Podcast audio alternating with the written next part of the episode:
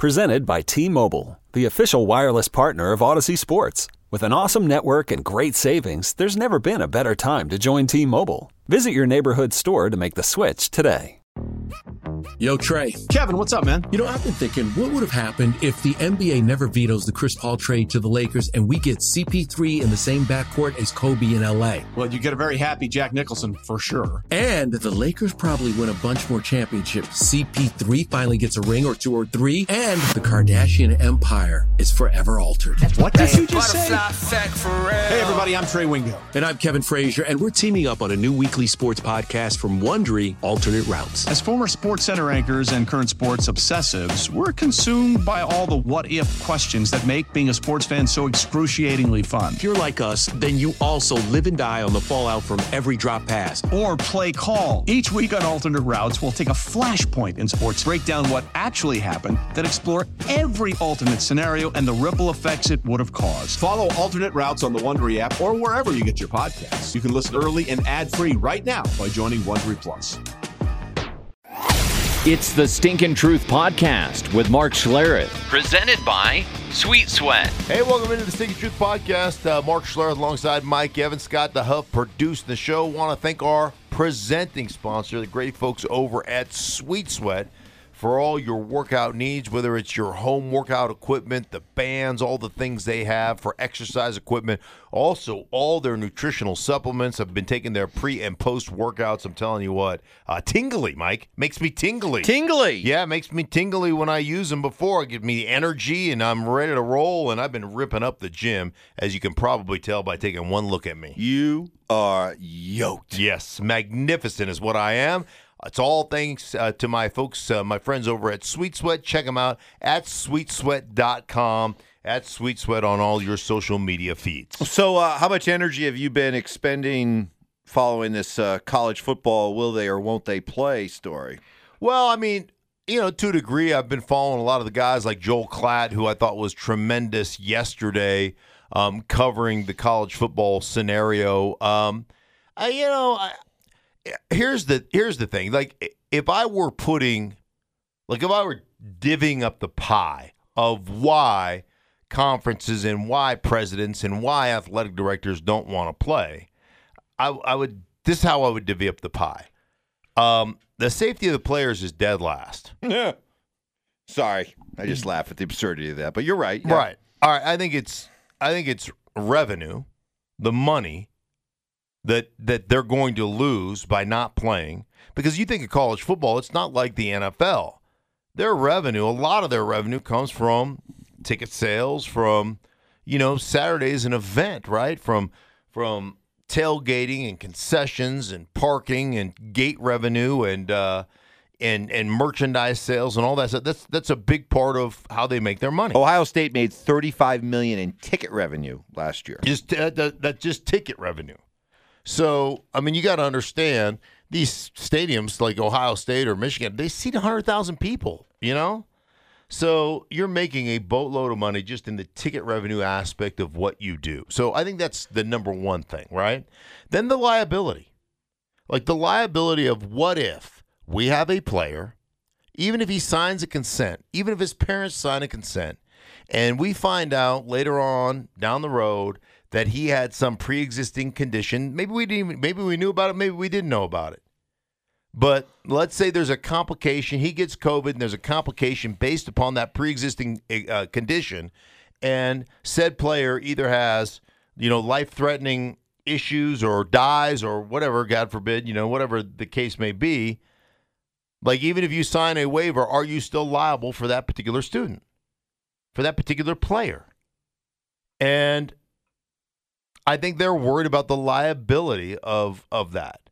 I think the third thing they're worried about, above player safety, is unionization of players. I think they're concerned about that. And that this gives them more momentum, more collective momentum to get together and say, hey, guys, you know what? We want a piece of the pie. You guys are making a shit ton of money off of us, and we want a piece of that. They've already won court battles of likeness and everything else, right?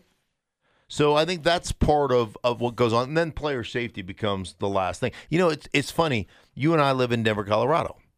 and we just watched um, we just watched the Mountain West Conference cancel their football season. Includes right? Colorado State, Wyoming, Air Wyoming, Force. Air Force. Now, at the same time, they're bringing kids back to school at Colorado State. Football program's been canceled, but kids are going back to school. So my question to you is, Mike, okay, let's say you're an average Joe student. You're in the dorms and somebody gets COVID, they're asymptomatic and they spread it throughout that whole dorm and somebody has a pre-existing condition in that dorm. They're a freshman, girl or boy, and um, they get incredibly sick. They have a pre-existing condition, and God forbid something tragic happens and they die. Okay. Wait a minute now. If I'm a parent, I'm going, whoa, whoa, whoa, whoa. It was too dangerous to play football and to bring the football players back to this university, but my daughter or my son, it was okay to risk their lives? Do you not have the same liability issue? Like, come on. I mean, I, I, I, I just, I look at how it plays out. It's about money. It's, a- yeah, about the money they're going to lose. Snake pit. It's such a snake pit of this could happen, that could happen. It could lead to this. It could lead to that. Right. And above all of it is the money we're we're bleeding. Mm-hmm. It's just easier to shut it down. Yeah. So that's college football's problem. How's the NFL handle all this? Oh, dude. How do they? Because they've got the greatest minor league system ever created. College football just preps these guys for the pros. They Mm-hmm. do all the, the work, and the NFL reaps the benefit. The NFL doesn't have to have minor leagues. College football does it for them. So how how do they react to what's happening with college football? Well, as of right now, like the NFL has been so Teflon, and they're fixing, you know, to to kick this season off in a month. September the tenth, Thursday night. That's the opening game of the season. The opening weekend is the thirteenth. Okay, but if you think they're not ready to shift games to Saturday and take over that college football slot that we've grown so accustomed to, come on, the NFL is primed and ready to make that adjustment. Vultures. I mean, uh, you talk about you talk about. I don't know if it's just good, clean living or living right or just being in the right place at the right time. I don't know. I don't know.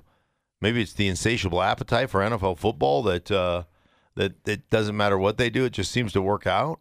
But could can you imagine? I mean, you would dominate Thursday night, you would dominate Saturday, you would dominate Sunday, you dominate Monday. Well, wait a minute. You left out a day because a lot of high schools aren't playing football in the fall. Friday Oh. night lights Oh, you're saying move it? ain't happening.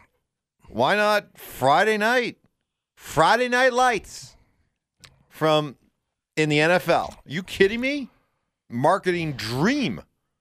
The NFL under the lights Friday night.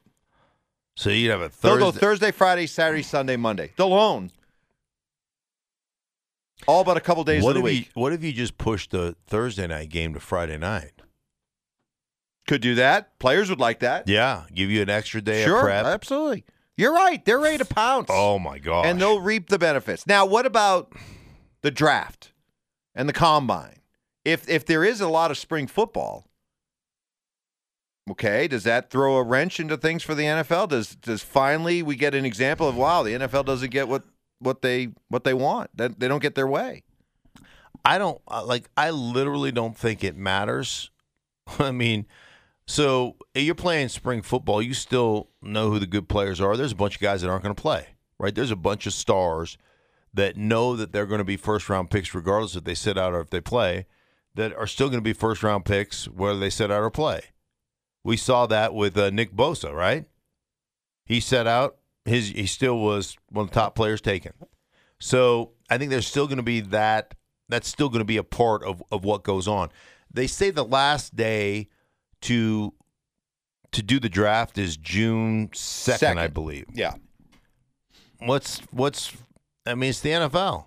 They can create their next last day, right? Exactly. They can say, "Hey, we decided that June second wasn't going to work for us. We're going to push it back to July second, and do their draft, and then you go rolling right into camp afterwards." Yeah.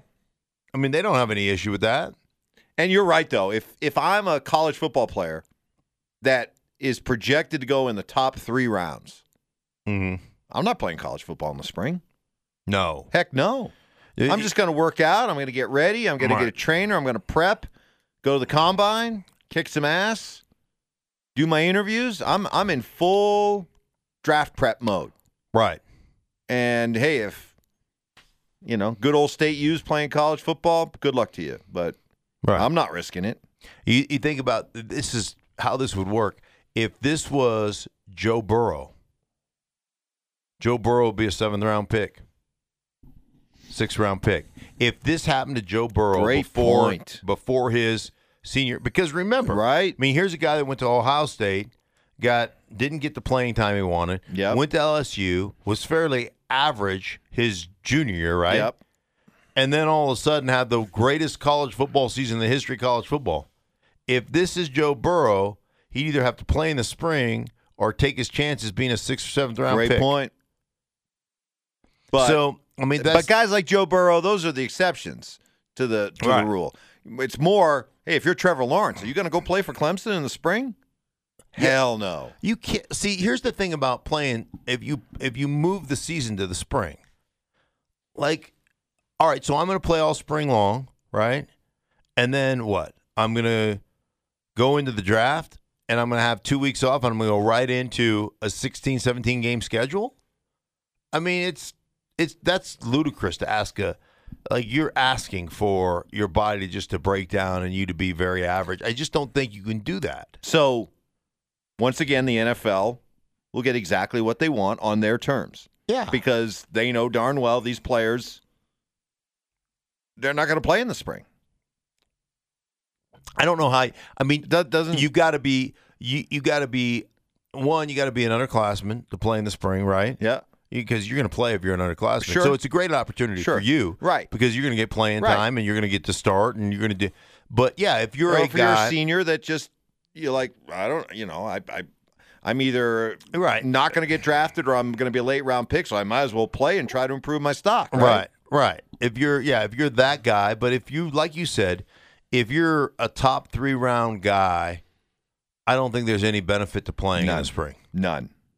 Uh, let's bounce around some uh, some other topics uh, going around the NFL. Still making news here during camp. Julian Edelman, or as you like to call him, Jules, Jules, yeah, talking the other day about, hey, yeah, I, I got a great relationship with Tom Brady. He's my guy. He's my boo. mm-hmm. But this this league is like a, this league, this train. It doesn't slow down for anybody. It keeps moving on. It'll move on after I'm gone.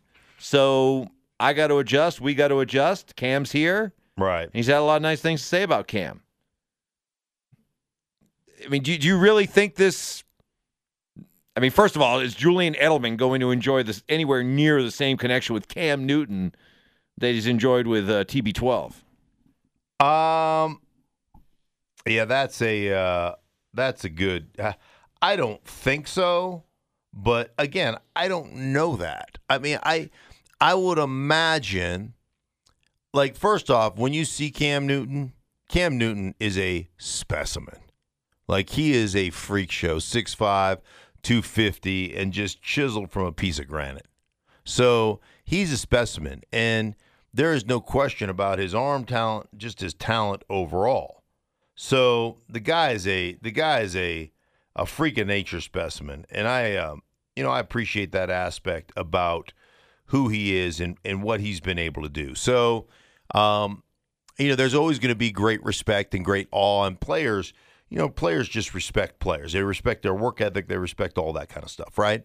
So I, I think there's always going to be that, and they have a skill set, or he has a skill set that Tom Brady, frankly, doesn't have, and it's that athleticism, and it opens up a whole nother aspect to your playbook. So, like, I I think all those things for any player are intriguing. Like, oh my gosh, um, you know, I mean, this is this is pretty this is pretty cool. And you think about the the zone read stuff and the the boot keep stuff and the get outside the formation stuff, all the things um, that that Cam Newton can do, right? Like that that Tom Brady couldn't. I think that I think that for any player is exciting. It's not that you don't miss Tom Brady and that you don't think he's still the goat, but this is this is new. This is exciting. It's like Tom Brady said, I have to relearn the playbook. There's there's some energy to that. There's some energy to having somebody with um, with a different skill set. Well, part of the reason why I'm sure Edelman, excuse me, Jules, Jules. is uh, is just fine with Cam is of course he's going to see the Rock. Look, I'm looking at last year. Julian Edelman, stink, Yes. was targeted 153 times. Okay, Mm-hmm. 153. Keep that number in mind. These are the other target numbers for Patriot receivers. Philip Dorsett, 54. Um, Meyers, Jakobi Meyers, 53. Let me keep going here. Um, no, excuse me. Jakobi Meyers, 41 targets. Josh Gordon, 36. Mohamed Sanu, 47. N'Keal Harry, 24. Gunner Olszewski, 4.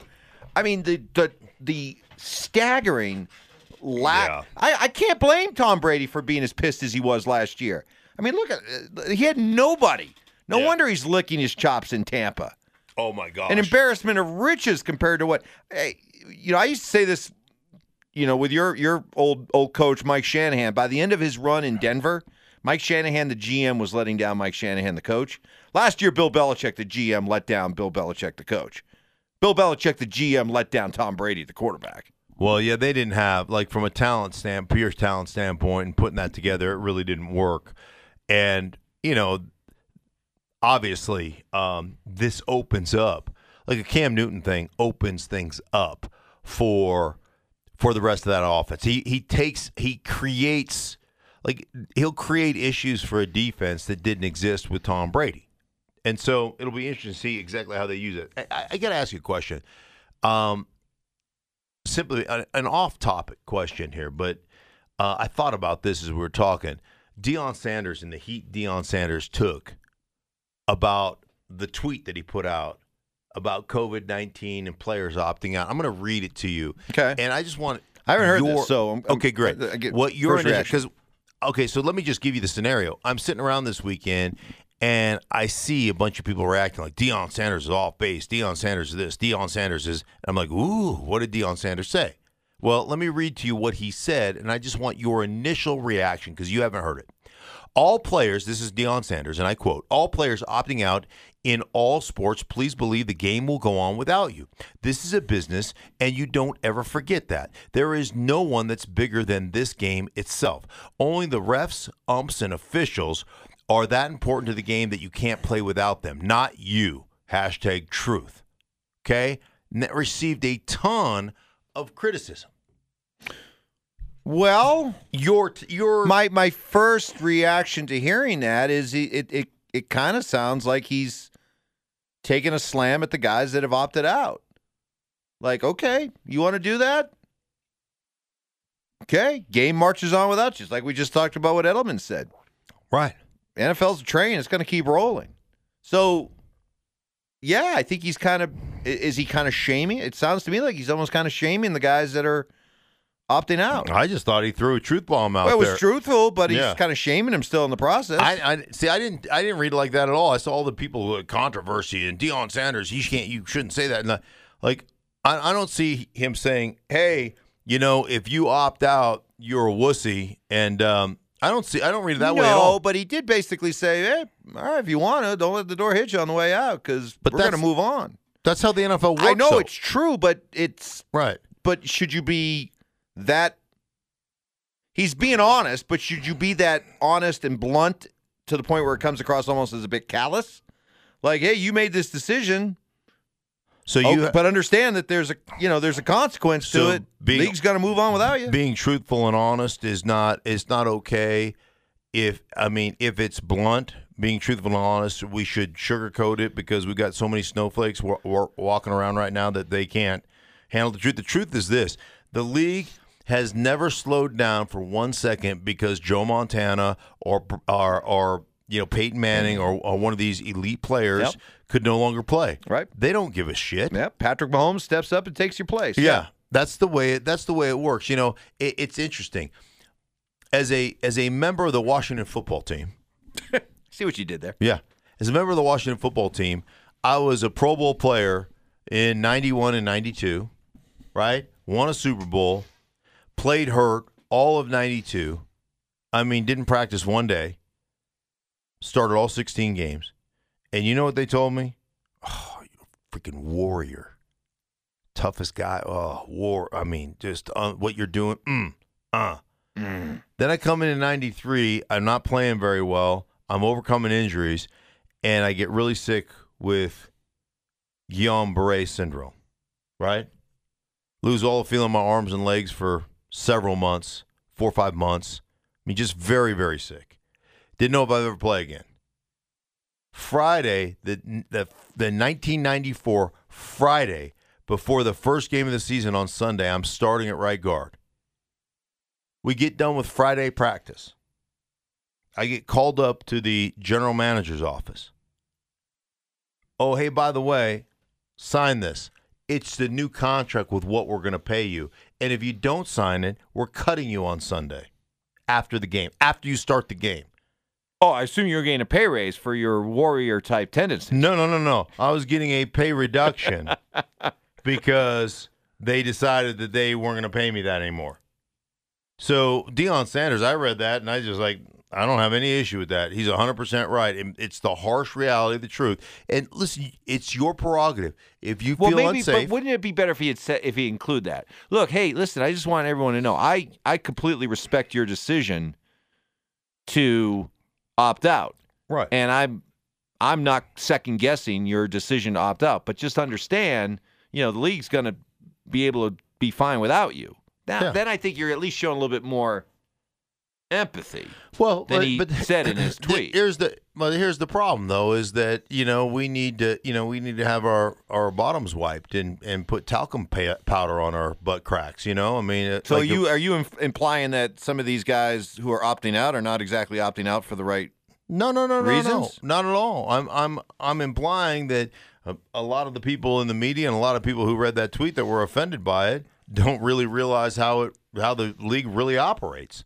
I mean, it is 100% a business, and it's your prerogative to opt out. If your wife is pregnant, or you're, you know, you just had a newborn, or you have somebody in your family, I completely get that, and you're, you're welcome to do it. The reality is is that remember the league's going to march on, and guess what?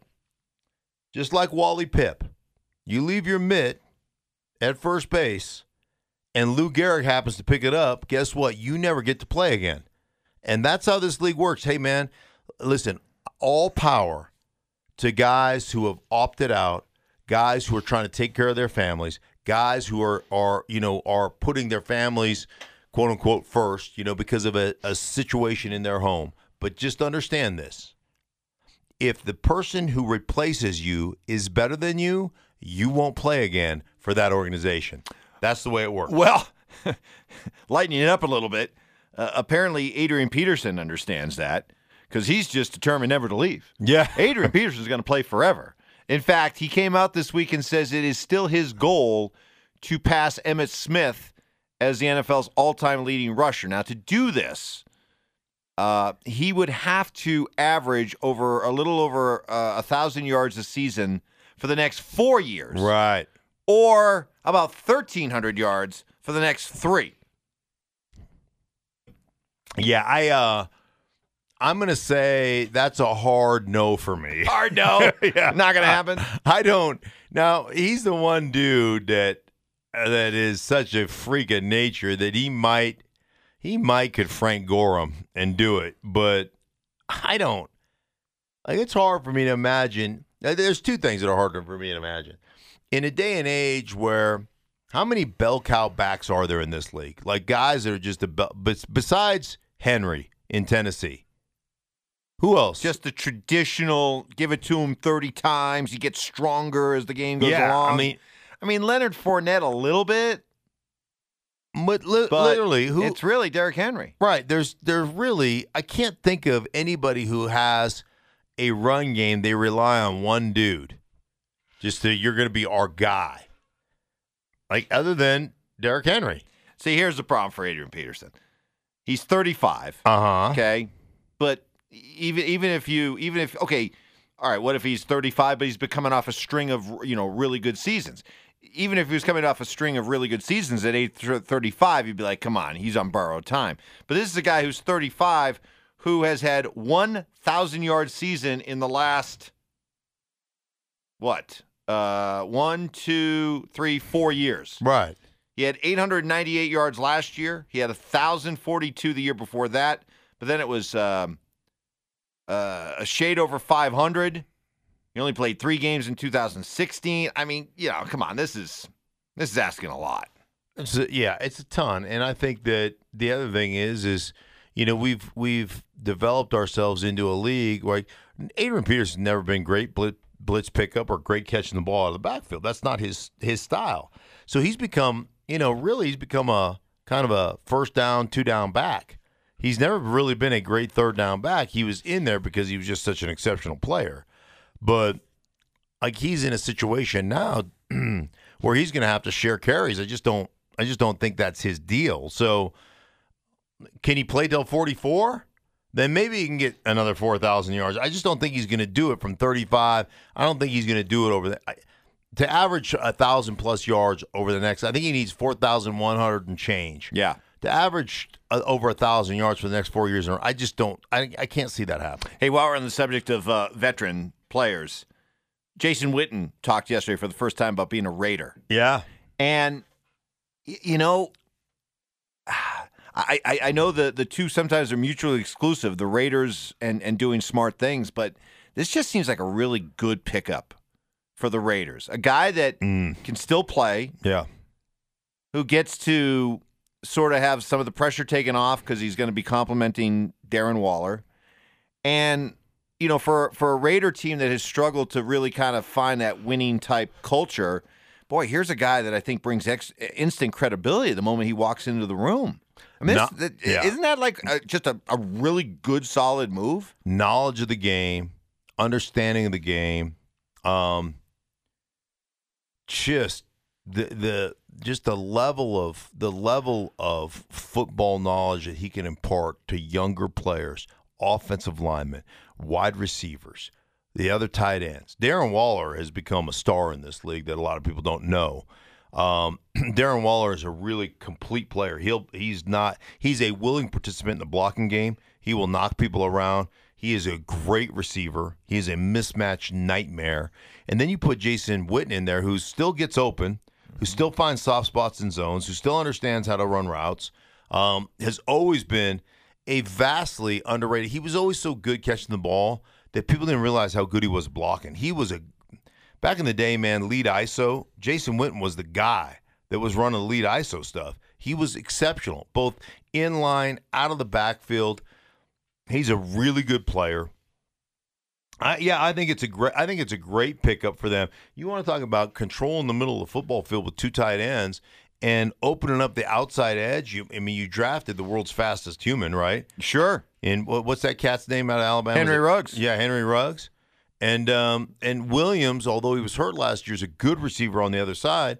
Like I think the Raiders, I think the Raiders have a chance to be pretty legitimate on offense this yeah. year. Yeah. I really Derek, do. Derek Carr talks about how he doesn't get enough respect. Well, you could do something about that. yeah, have a good year.